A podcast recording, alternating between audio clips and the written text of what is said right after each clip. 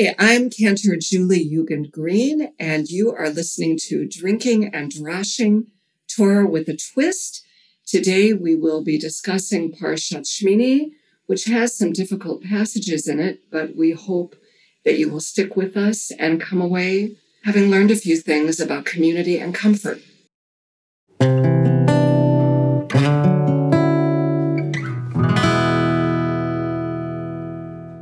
Hey, Gabe. Hey, Amanda. You know, I've been thinking a lot recently about a discussion that I had with executive producer Edon Valdman. Oh, yeah? What was that? Well, Edon seems to think that Chicago deep dish pizza is better than New York pizza. See, Edon and I have also had this conversation, and well, I have not had Chicago deep dish pizza in Chicago. My personal view is that uh, Chicago deep dish pizza is really more of a casserole, like a pizza flavored casserole, than it is a pizza. Uh, you know, and so I don't disregard it as a food. It's just, you know, not pizza. Okay, but I think that there are a lot of great things about Chicago, just not necessarily its pizza. I mean, look, you have the Eye Center in Chicago, you have the Bean in Chicago. And I mean, I'm pretty sure Edon is from Chicago.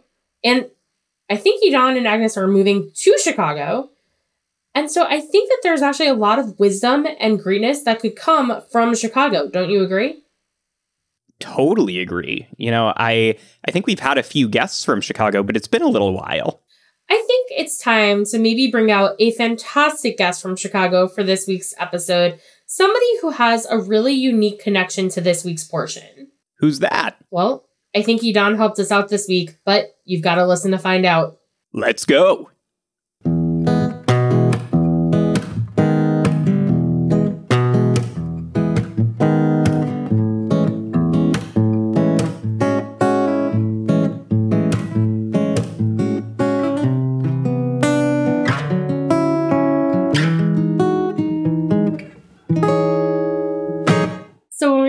Our last portion, Gabe was super excited because it was his bar mitzvah portion. And I have always been excited and interested and intrigued by this week's portion, by Parshat Shmini, because there's a story in here that is a little challenging and I think foreshadows another dramatic, challenging moment later on in the Torah, but we'll get there, don't worry. Having said that, this portion in itself is tricky because it deals with a topic that we don't always like to talk about um, death. And so for this week, we're going to focus in a little bit more on some mourning customs, some ways that we can deal with giving dignity to the dying, and also, to be honest, really exploring some of the things that might make us uncomfortable or help us prepare for doing real mitzvot, which is, again, to give dignity to dying. Um, how we deal with that with our words, with our actions, we'll explore a little bit more when it comes to Shmini, but we're really excited to have a guest today who can speak sensitively and brilliantly to this topic. Cantor Julie Yugend Green has served as cantor of Oak Park Temple since 1997. She holds a degree of Masters of Sacred Music from the Hebrew Union College Jewish Institute of Religion and was ordained as a cantor in 1994. In 2019, Cantor Yugend Green was awarded the Doctor of Music honoris causa in recognition of the 25 years since her ordination. Cantor Yugend Green has instituted dynamic programs of music and study engaging learners of all ages. She is committed to fostering our congregation's relationships with Jewish communities around the world and has led several congregational tours of Israel and Eastern Europe. Cantor Yugend Green is a founding member of the West Suburban Chevra Kadisha, the Jewish Burial Society, whose members prepare the deceased for burial according to Jewish tradition. Cantor Yugend Green, we're so excited to welcome you to Drinking and Droshing Tour at the Twist. Welcome to the show. Thanks. It's great to be here. I'm excited to be here with you guys, you young people. it's great to have you here. And I really appreciate that you lumped me in with the young people on this podcast because I'm pretty sure that I've got a decade's difference from them. But, like, don't worry about it, listeners. We're definitely all the same age, and that is young. Speaking of being young and the same age, but also at the same time being 84 years old, how's it going, Gabe Snyder? Hello, I am in fact an old soul. That's the nice way to say that, right? Absolutely. And our executive producer, who I think would probably equal your ability to both be the old man yelling at kids to get off his lawn while being simultaneously the kids that's on the lawn. How's it going, Edon Valdman, executive producer? Going great. It's really, really exciting to be here.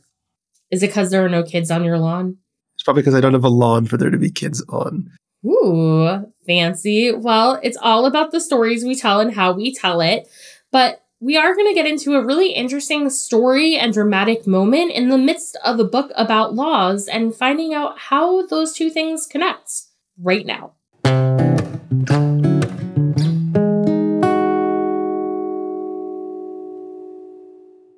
Shemini opens with Aaron and his sons following Moses' instructions on how to offer a sacrifice to God on behalf of the people so as they may be forgiven. This includes goats and oxen and fat and livers and all of the fun things we've come to know and love and expect here in Leviticus.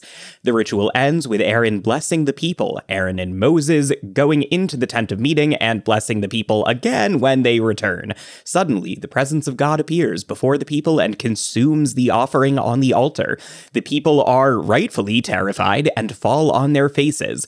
Now, Aaron has two sons in particular who are extra eager priests. These two sons, Nadav and Avihu, make their own sacrifice, but they do it with a strange fire, fire that is not to be used for this purpose. Nadav and Avihu are immediately consumed by God's fire for their transgression. In one of Moses' less empathetic moments, he quotes God saying, This is what the Eternal meant by saying, Through those close to me, I show my holiness and earn glory before all. Aaron, however, is silent. Moses instructs Aaron and his sons not to mourn for their sons and brothers, but assures them that the rest of the Israelites will do so, and they do, bewailing the fallen sons of their priest. Aaron gets some more instructions directly from God. Well, in the tent of meeting, Aaron and his sons are to drink no wine or other intoxicant in order to distinguish between the sacred and the profane. They are also instructed to teach the Israelites all of the laws that God gave to Moses. Next, Moses instructs Aaron and family to eat the leftovers from the earlier sacrifices. There's some brief confusion regarding a goat, but that gets resolved relatively quickly. Then we get some of the laws of kashrut telling us what we are and are not supposed to eat.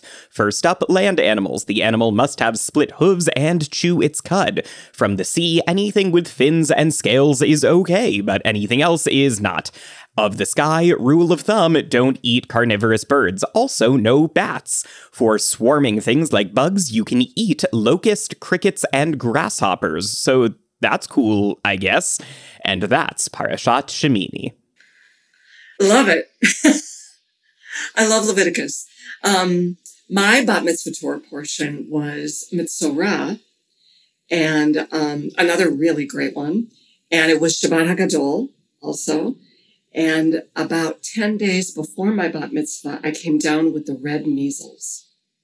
So I wasn't contagious anymore, but I was still covered with the measles. Kids don't get the measles anymore. Now there's a vaccine. This was a long time ago. That's how old I am. And um, so my whole Torah portion was about, you know, tzara'at and leprosy and skin diseases. And there I'm up on the bima covered in the measles. And it's, it's a good story now. That's what I have to say about that. Wow. There is something incredibly poetic about that. And also like ironic in a very not fun way. Yeah. uh, Wow, as a as a fellow uh, Shabbat Hagadol B'nai Mitzvah child, um, I I very much uh, resonate with the not so fun Torah portions. Though I have to say, one of the best Haftarah portions. But that's not what we're here to talk about today. We're talking about Parashat Shemini. So, with that, let's get to it.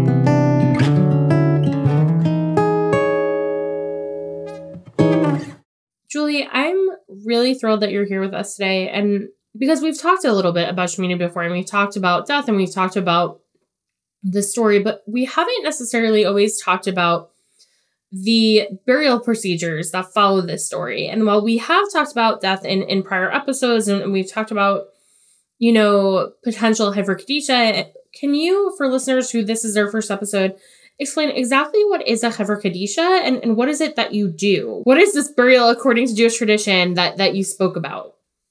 The Chevra Kadisha is of people who come together. It means holy society. Chevra, chavura comes from the Hebrew word chaver, which means friend. Um, Kedusha, um, Kadisha is holy. Um, so a Chevra Kadisha is a group of people that come together to prepare the deceased for burial, the mate or the meta. We were very, very careful with our language. We, we do not refer to the deceased as the body.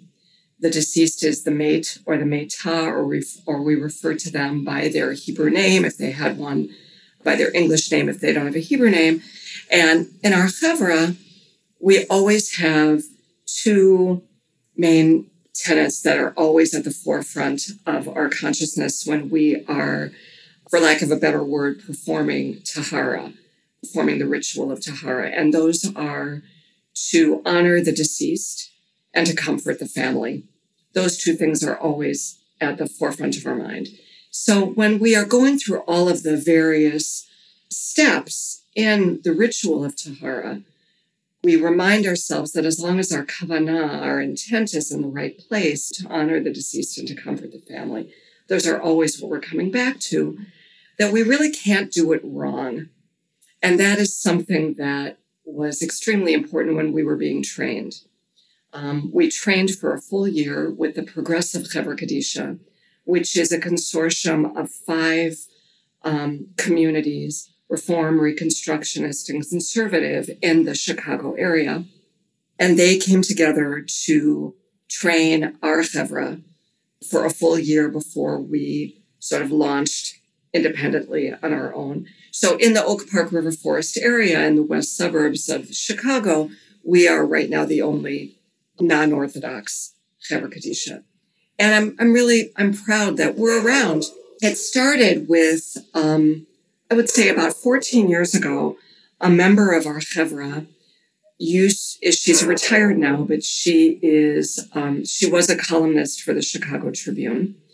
And she um, wrote an article on the, a column on the progressive Chevra Kadisha. I grew up in a very observant home in Minneapolis, and I had never heard of a Chevra Kadisha. I had no idea what it was all through my time in seminary. We never talked about it. We never talked about rituals of death and dying. It was not something that I that I was familiar with until I read Barbara's column. Her name is Barbara Brotman, and she is an, uh, a member of our chevra. She wasn't back then, but anyway, she she wrote a column um, on the progressive chevra kadisha and and their work. And and I, as I read it, I was really struck by thinking about my parents, who um, may they rest in peace. Um, both of my parents have been have been gone for a while now, and I when I read the column, I thought somebody did this for my parents, and I will never know who they are because when you're a member of a chevra, if you participate um, in a tahara, you remain anonymous to the family, so that there is no obligation to express gratitude, anything like that. So, so the members of the Chevra remain anonymous. And so I realized, and I spoke with my sister about this, that somebody took care of our parents in, in those, you know, few days between their dying and between, and, and their burial. There were things that were going on. Things were happening, but we don't talk about that. And but I know now that somebody took care of them. Somebody had their hands on them. Somebody was saying prayers over them. Somebody was was sitting with them and reciting psalms. And I felt I, I this bone deep gratitude, even all of these years later, to these people. And I when I when I read Barbara's column, I thought I would like to do that. I would like to, to be involved in that work. And so I reached out to the rabbi at the time, Rabbi Robin Damsky, who's the rabbi at the conservative synagogue right across the street, right across Harlem Avenue in River Forest. and just a few blocks down. And she and I were friends. She's not the rabbi there any longer, but she and I were buddies and, um, and said, would you like to do this with me? Our two congregations together. And she said, absolutely. Yes, let's do it. And so that's how the Chevra came to be. And so we are still, the, the West Suburban Chevra Kadisha is still a combination of Oak Park Temple, Reform Congregation, and West Suburban Temple, Conservative Shul across the street, and we still work together. And so I've learned about, we've, we've learned and we've taught our communities about these hours in between death and burial that we do not discuss. We don't talk about it. And there's a lot that goes on in those hours, in those, in those times. And I think I mentioned to you in an email when we were discussing um, the recording today about how the words in Shmini, by Vayidom Aharon, Aaron was silent when his, when his sons die in front of him. It's of course not the same kind of silence that we have around this period of time, but it still resonates with me as a similar sort of silence that these are these are hours that we don't talk about. When someone dies, we think immediately of the funeral and a eulogy and honoring them in that way. And the Chevra Kadisha deals with those. Um, we work in those hours where people do not talk about it. What is happening in terms of preparing the major Meta for for burial, and that's really where the Chevra Kadisha comes in.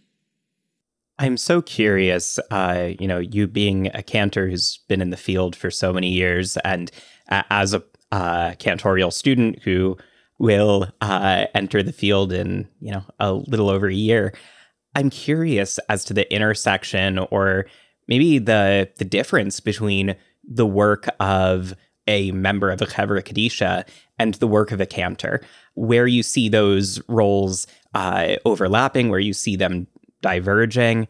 You know, it, you mentioned a funeral, you mentioned a memorial service where people eulogize the deceased, where uh, there are prayers and and public expressions of of both praise and mourning. Um, and also there's this aspect of like a very private, um, almost secret, you know, as you said, silent ritual. So I'm, I'm curious, both as a cantor um, and as a member of a Chevra Kadisha, where you see those kind of roles, those identities, how you put them into comparison.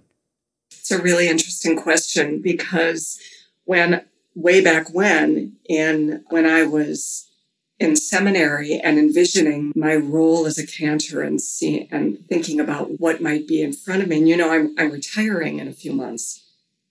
And so looking back on my over three decades as a cantor, I never, ever, as a young cantor, would have imagined that the most mean I can say this absolutely clearly with without any hesitation at all.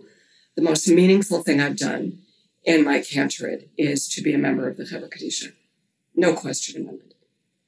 And I could, I could never have imagined such a thing when I was a young cantor. Absolutely not. So it, it's, it's, you never know what is going to come your way or what's going to, you know, what opportunities or what things, what, what, what um, areas of study might, you know, tap you on the shoulder and say, this is this is for you you know kind of thing i just i, I couldn't have imagined it in terms of the the intersection of the cantorate and um, the Chevra Kadisha, that's also an interest that that's very, very interesting to me because I, truthfully, I, I don't really see so much how they intersect.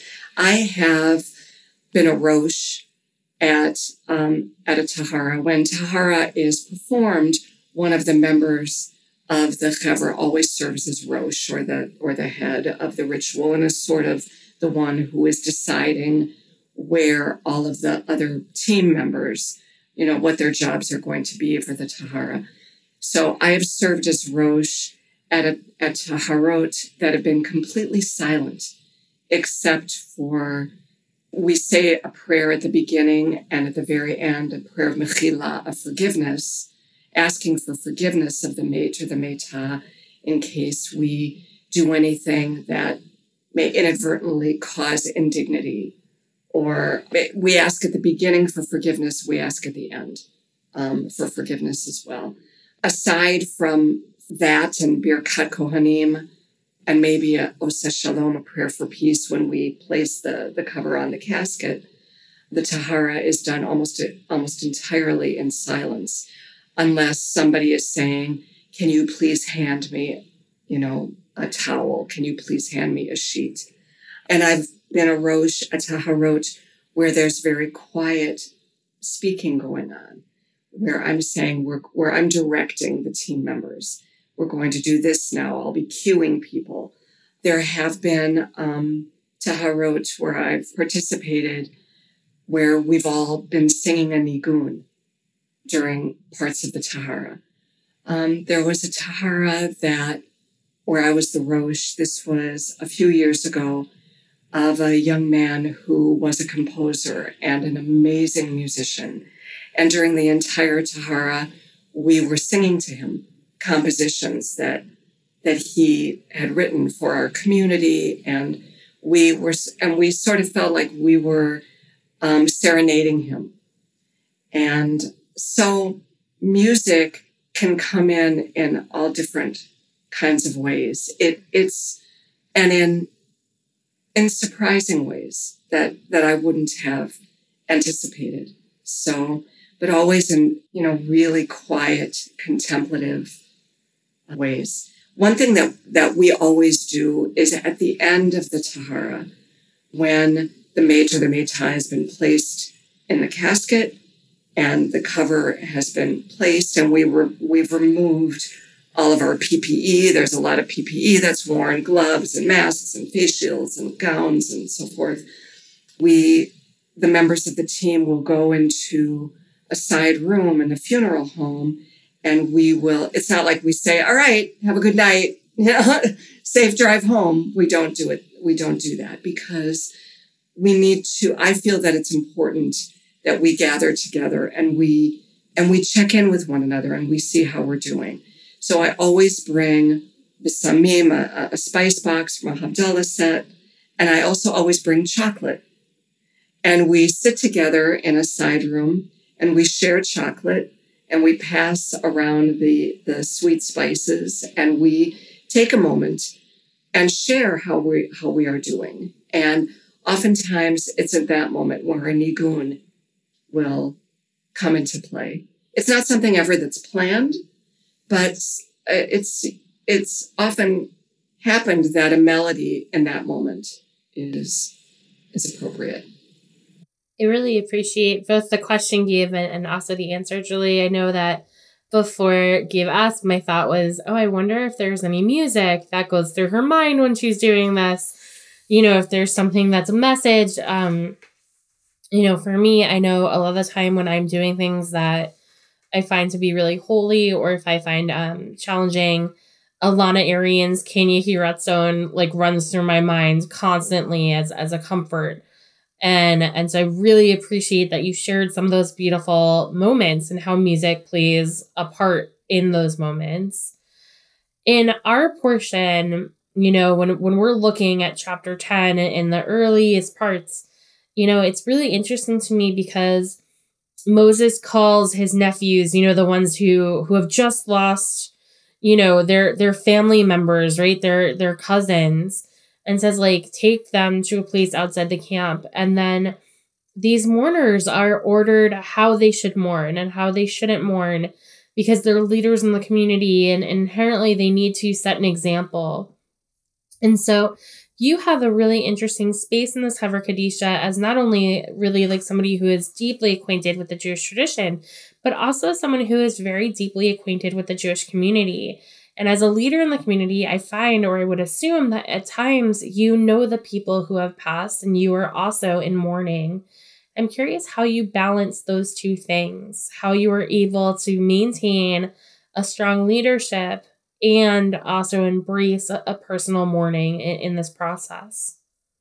I've been I've been thinking a lot about um, about the words because these come up a, a great deal in Shmini and they come up a, a, great deal just you know throughout Vayikra throughout the book of Leviticus the words tahara and, and tuma or tame and what it means to be, you know, it's usually translated as pure, impurity, and impure.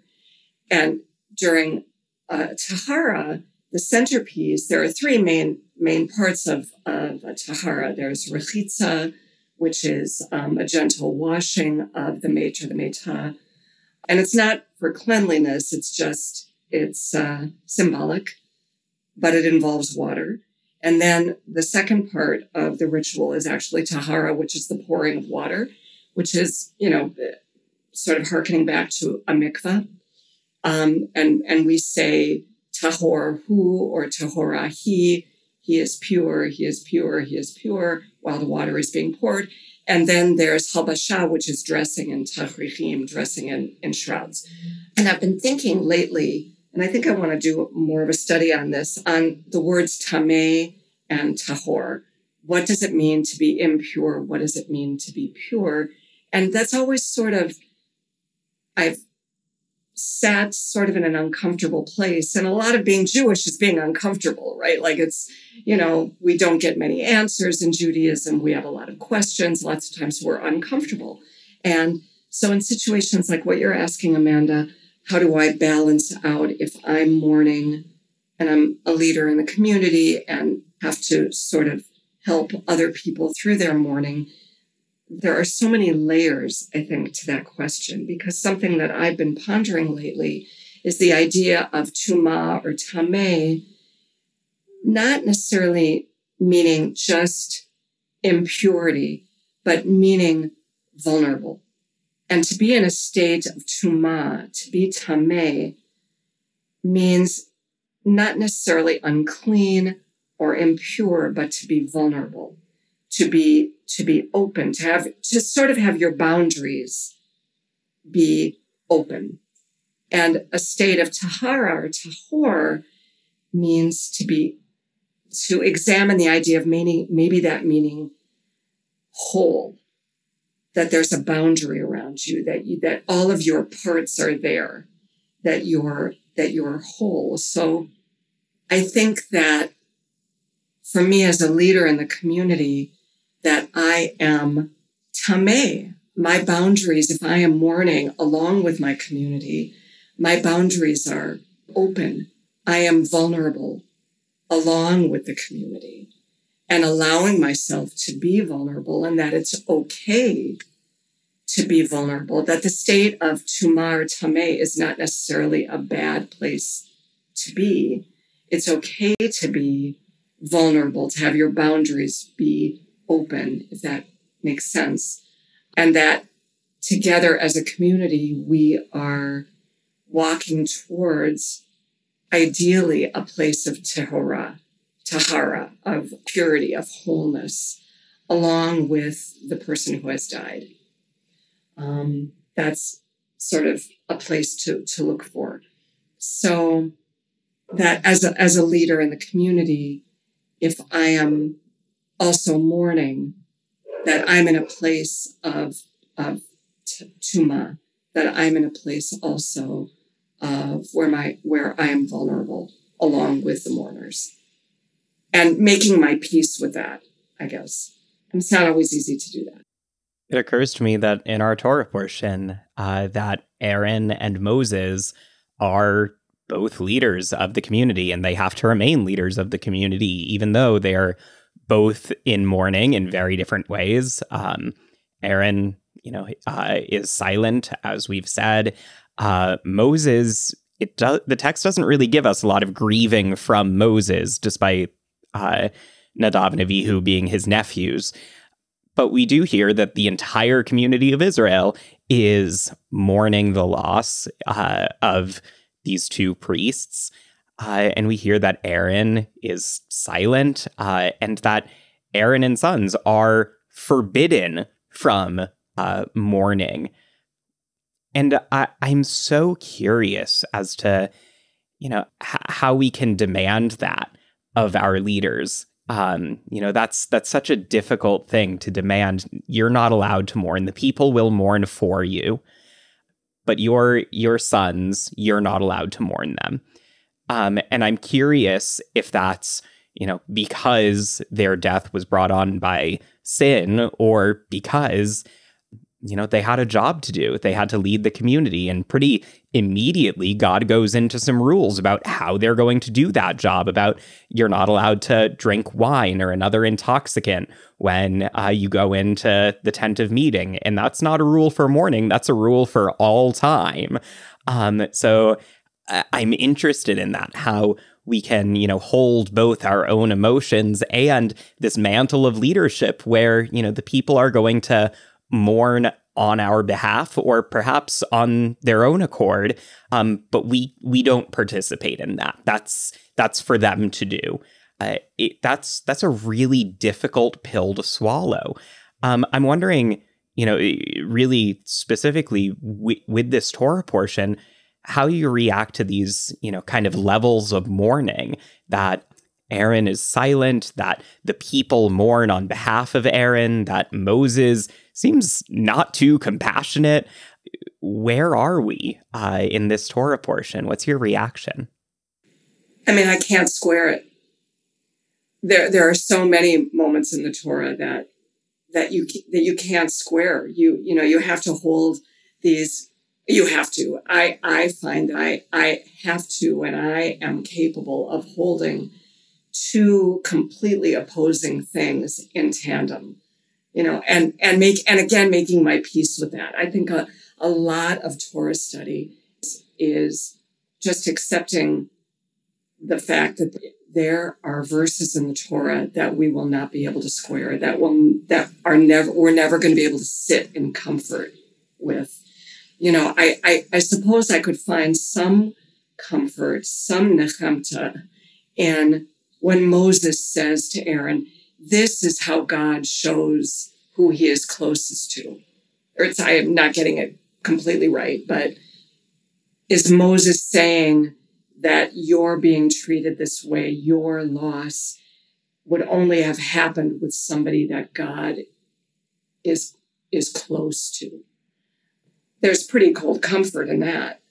Um, there's that's about how I don't know if I can take much more comfort from it than than just saying it that this is right. So I I mean I can't I can't square it. If if somebody as a leader of the community, we I think our communities when they see us as their leaders, when they see us mourning, I think that that's comforting. We there are times where as leaders, we have to be the ones in the room who are not falling apart.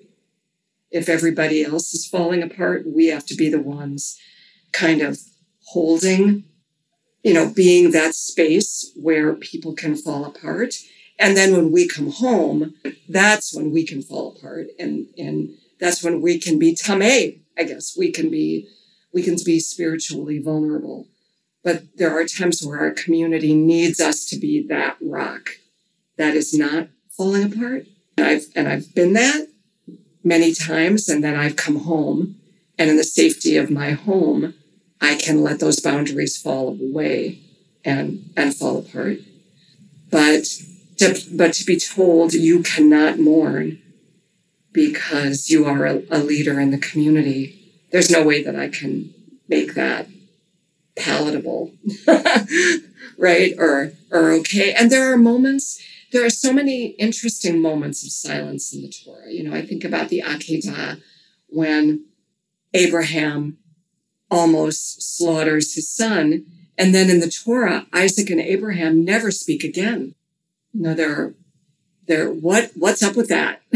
you know, they, is, there's their relationship severed because of what happened we have to we have to come up with those with uh, with what we think that means on our own.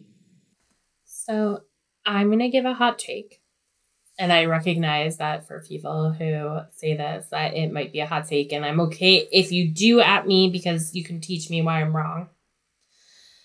Um, I really struggle with Moses' message during this time. But that's not what I actually think my hot take is.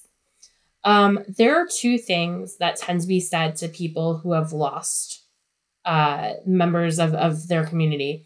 Um, either people say Zikrona, Zikrono, Zikronam Livracha, may his, her, their memory be for a blessing, which I'm okay with. I love, right? Like totally thoughtful. There's another sentence that is said often when someone dies that is Baruch Dayan Ha'emet. Um, blessed is the true judge. And I struggle with that message because in a moment of heartbreak, and by the way, I understand, and for people that don't know, the Mourner's Kaddish that many of us read during services is all about praising God. But in this moment, which is the thing you say when you hear the news, you know, it's supposed to be a reflexive statement. You're basically saying, well, everything happens for a reason, and God's the only person or God's the only entity that knows what that reason is. And so I think I one of the things I'm really appreciative about, Julie, is how thoughtful your your messaging around death and mourning and Chevra Kadisha and Tahara and Tameh have been. And so, if you had one message that you wanted our listeners to know coming out of this, um, especially people like me, by the way, who used to be afraid of going into cemeteries and of death, you know, what might that message be? What wisdom might you have to offer our listeners and, and our drinking and drashing community that might sit better with them than Baruch Dayan Ha'emet? I'm with you there. I'm with you there. I've never been able to subscribe to the everything happens for a reason. Only God understands, and we're not meant to understand. And I, I know that that many people find a lot of comfort in those kinds of, you know, there's there's no way for for us to understand the grand plan. It's not so much a Jewish thing, that's just a Julie thing that I I believe the world is random and things happen and sometimes there isn't a reason. And I also go back to something I said earlier in our conversation that I believe that it's possible to hold two things in our mind that are completely opposites, that we can hold them in our mind in tandem. That God can be a comfort to us, and God can also, the things that happen in the world that God created can also cause us such pain. That these things can happen at the same time in tandem. Um, and so I guess something that I, I would ask people to, uh, to ponder is that in moments of pain and uncertainty and confusion, that if you live long enough, you're going to experience it, that you lean on your community, wherever your community is you lean on your community for support. And that is what I have found in my synagogue community and the Chevra Kadisha, that when I am in moments of deep, deep pain and deep, deep confusion, that I know that I have a community that I can lean on. They're not going to be pro- able to provide me with answers. Why did this happen to me? I'm not going to be able to find that answer. But I can have a community to lean on me, to lean on, to provide comfort. Um, but that comfort doesn't mean an answer.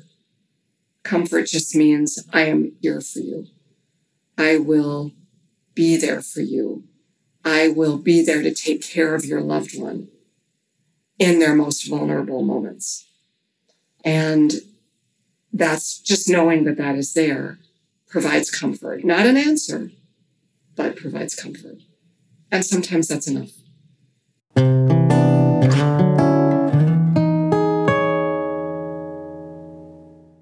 We recognize that the topic of this episode um, is not an easy one. And we recognize that, like, this is a heavy thing. So we hope that we can insert a little bit of joy uh, and a little bit of silliness into the episode with our Midrashic mixology segment. In Leviticus chapter 10, verse 9, God says to Aaron, Yain v'shechar al tesht, do not drink wine or any other intoxicant when entering the tent of meeting. Well, we're not doing that today, so let's make a drink. Start off with two quarters of a lime. Yes, this makes half, just go with me here. Those get muddled in a shaker with a handful of mint leaves. You can make whatever connection you want between crushing up two pieces of fruit with Nadav and Avihu, just saying. For Aaron's silence, two ounces of a citrus vodka. For an alcohol free version, use your favorite citrus seltzer. Just be sure to stir instead of shake. Add in one ounce of cranberry juice, fiery red for that strange fire.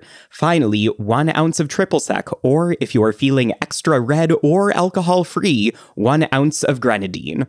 Add ice and stir if you used the seltzer, shake if you didn't, and strain into a martini glass. Garnish with a lime wedge. There are no fins or scales on this one, just fun, fruity flavors for what's honestly kind of a bitter portion. L'chaim. Oh my gosh, that sounds so good. I don't think I have any limes, though. I really want to try that. well, it seems like a really good excuse to go to the supermarket, pick up some limes. Uh, yeah, it's it's a good one. It's you know kind of a basically a Cosmo, but like a little bit of a twist with the muddled limes, um, which will help express some of those oils, do something a little bit different. So I hope that uh, that drink brings a little bit of comfort and joy. Sounds really good.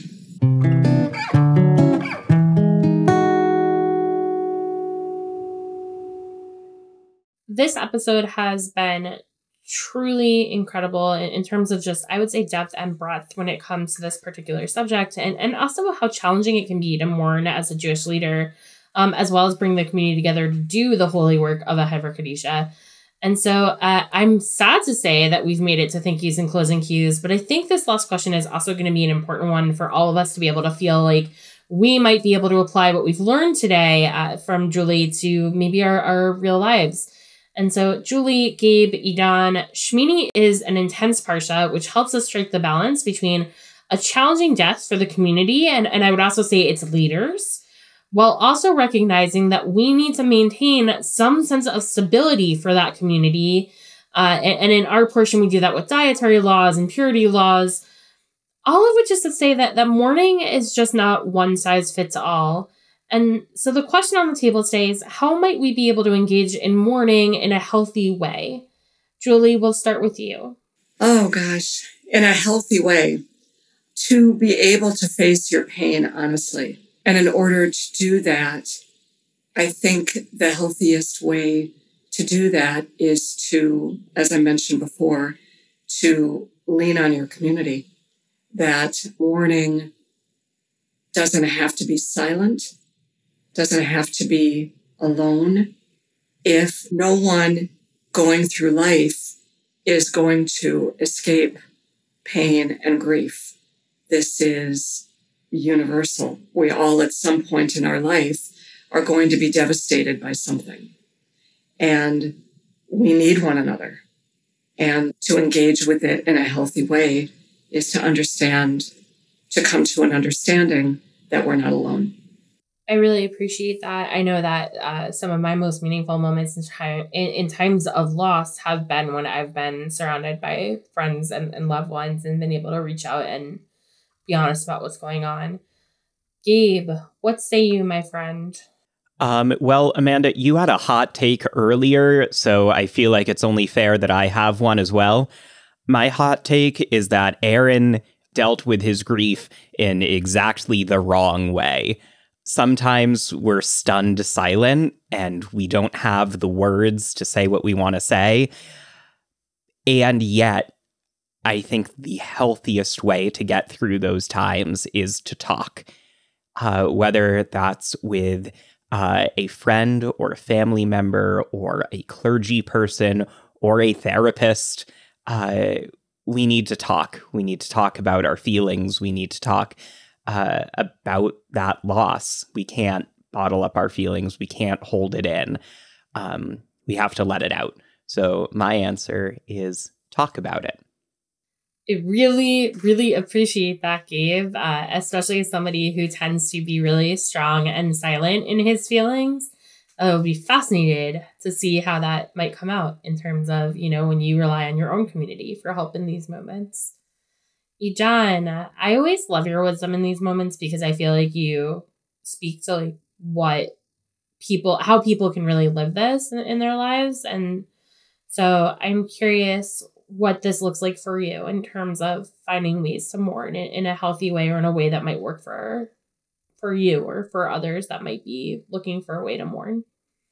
I don't know if I have any like extremely wise words to to say here, but I I, I want to say first off that uh, everything Julia said throughout the conversation throughout this episode is really I, I don't know you know I think a lot of people don't know how this stuff works in the in the, in the Jewish culture, and I think it's so fascinating and it's it's so special. And um, something, something my mom says says a lot is uh, that that Jews do death right is the fact of it, and so um, it's really uh, really meaningful for me to be able to like really hear from I guess like the inside of like kind of how how that, how that you know how we do that, and then I I, I really something something that, that I was thinking about is in my in my work at, at Westchester Reform Temple at WRT, I I've worked I've been present for a number of funeral services.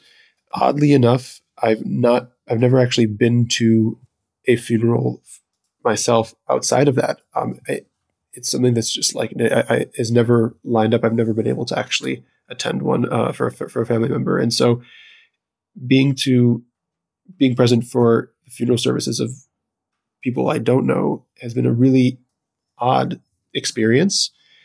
Um, but it's something I've, re- you know, I've really seemed to be consistent throughout all of them is um, a lot of what both Julie and Gabe were saying about, you know, you need to lean on your community. You're not alone in this and being able to talk out, um, you know, your feelings in those times really is important and really, really helps. And if you just, if you sit alone and don't talk about it to anybody, you know what, what what's going to happen you know it's it's not we, we need to be open and talk about who they were what they did how, how special they were um, to you to others and recognize you know how they lived their life i really appreciate that uh, especially because I think that I love hearing stories about people and the influences that they had, not only on, on my community's lives, but also in the world. I want to go in a different direction just because I, I want to give a shout out to you. something that I do, and also Gabe, I think that you do, is that it, it's also okay for you to find a job for yourself to do if you're not ready to face your feelings yet. Uh, if you're a person who needs a job, you know, if you're a person who needs to be able to focus on doing something so that you can figure all this out in, in the, you know, your own time because that's something you have control over, then that's okay. Um, I'm a person that needs a job. You know, I'm a person that needs to be able to welcome the people that are coming into the temple. I'm a person that needs to make sure that the the bowls for washing your hands when you're done, you know, with the the coming back from the cemetery, like is ready. Uh, I need a job, you know, and then when I'm ready, after I've done all the jobs and after everybody else is taken care of, then I'll I'll feel my feelings. And so I just want to shout that out too that each of us is different. As I said before, mourning is not one size fit all. Um, but my hope is that in listening to this episode, people are realizing that th- there are many options for you, and many of them exist in your community that you're able to talk or you're able to just be with somebody. Uh, you know, a funeral ceremony is levia, that, that you're being accompanied. And so the idea is that you're, you're not alone and as Edon was talking about before, I, I, think sometimes just being in conversation where you're able to share these stories is important.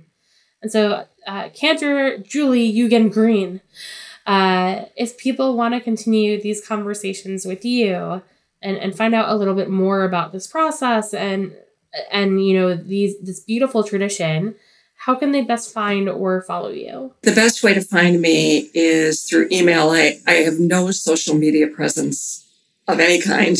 So there's no place to follow me. So yeah, that's the best way is through email. Great. We'll make sure to include your email in the show notes. Um, wonderful. We are really so appreciative that you were able to come onto the show. And so thank you so much for your thoughtful answers and, and just beautiful way of explaining this liminal space between life and death and how we might play a part in it beautifully, both as leaders in the Jewish community, but also as people who step up to be leaders in the Jewish community in, in a way that's often overlooked or, or even unseen. Thank you, Gabe, for creating an excellent rundown and an unnamed drink to be named later. You didn't think we noticed, but we did. Thank you, Edon, uh, as always, for A, for introducing us to this incredible guest, uh, and also B, just for always being on the team and making sure that we keep it together and I don't distract people by talking about my nieces or my family or McDonald's. And thank you so much to our editors for making us sound brilliant and to our listeners for helping us feel like we are making connections and community across the globe. We are so lucky to have been on this journey with all of you.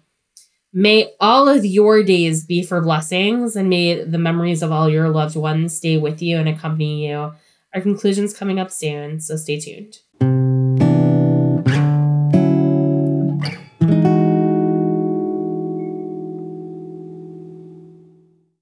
Hey, Amanda. Yes, Gabe. This was an incredibly interesting, intense, but really interesting episode. How so? I think, as Julie said, this isn't a part of Judaism and Jewish ritual and tradition that we talk about that often. This is something that kind of happens in the shadows. Uh, it's it's more of a background sort of deal. And to really bring it to the forefront, to spend time really looking at, analyzing, thinking about, talking about, uh, this ritual, uh, you know, and this tradition, that of the Chevra Kadisha, it's it's really enlightening to uh, to see it. I think that's true. I think that generally we don't always speak a ton about what the Chevra Kadisha does, although there are episodes that we'll put in the show notes, to be fair, that also have related to this topic because we have talked about it before. I do think that one of the things that we talked about differently in this episode, especially with Julie, was this idea of mourning as leaders or when you're trying to set an example for the community that you're mourning with. I think that's happening more and more these days, you know, as we're facing a world that is volatile and uncertain um, and complicated and sometimes just completely averse to, to the things that we know and hold dear we have to mourn and act in a way that allows our communities to keep going, even through really hard times. And sometimes we have the ability to stop and, and make space, and, and that's important. And sometimes we have a need to be able to move to the next simcha that, or, or celebration or the next tragedy in order to, you know, offer comfort. And so I think that all of this was a, a different way of looking at what can Jewish leadership look like um, even when it might exist behind the scenes. You know, one of the things you said in the episode was that you really uh, are not a fan of the uh, traditional saying of Baruch Dayan Ha'emet uh, when somebody's in mourning. Uh, and, you know, another one that I actually find a lot of meaning in for myself is Hamakom Yinechem Etchem, um, meaning uh, you know, may the presence, may the place, may God comfort you. And the full sentence is Hamakom yinachem etchem betoch she'ar avlei Tzion v'Yerushalayim. Uh, may you be comforted in among the mourners of Zion and Jerusalem. Um, and I think that really encompasses what we've talked about here today that we need community, that we need our tradition, that we need our people. Uh, that not only does God comfort us, but that place within that community comforts us, that we find comfort in our communities, in our groups, in our own chevras. I think also that sometimes reminding ourselves that not everybody always speaks the same language. And for people who've been listening, there's been a lot of Hebrew terms that we've used today. We'll make sure that each of them are transliterated and also translated in our show notes because it's not every day that people just listen to a whole ton of Hebrew phrases, and a lot of these might be new to you. Absolutely. We always want to make sure that uh, we're accessible to a wide range of experiences and, uh, you know, levels of familiarity with Hebrew terms, with Jewish tradition. We would never want to be something we say to be a barrier to entry. Uh, we hope that this podcast has been and continues to be something that allows people to come in, is a uh, kind of, you know, uh, is a path into Judaism uh, or a path into certain traditions or certain ideas that they haven't heard before. Uh, we would never want to create that stumbling block. So that end, we hope that each of you might engage with this uh, difficult topic in, in a way that works best for you, whether that's snippets at a time, or even just trying to listen to a bit of our opening and closing. Because look, death is hard to talk about, but it's up to us to also try to grapple with the things that are hard. And sometimes the best way to do that is by really reminding ourselves that it's always important to toast to all of life, even the end of it. To that end, we wish you all a wonderful, wonderful week. And of course, we raise our glasses to you and say, L'chaim. L'chaim.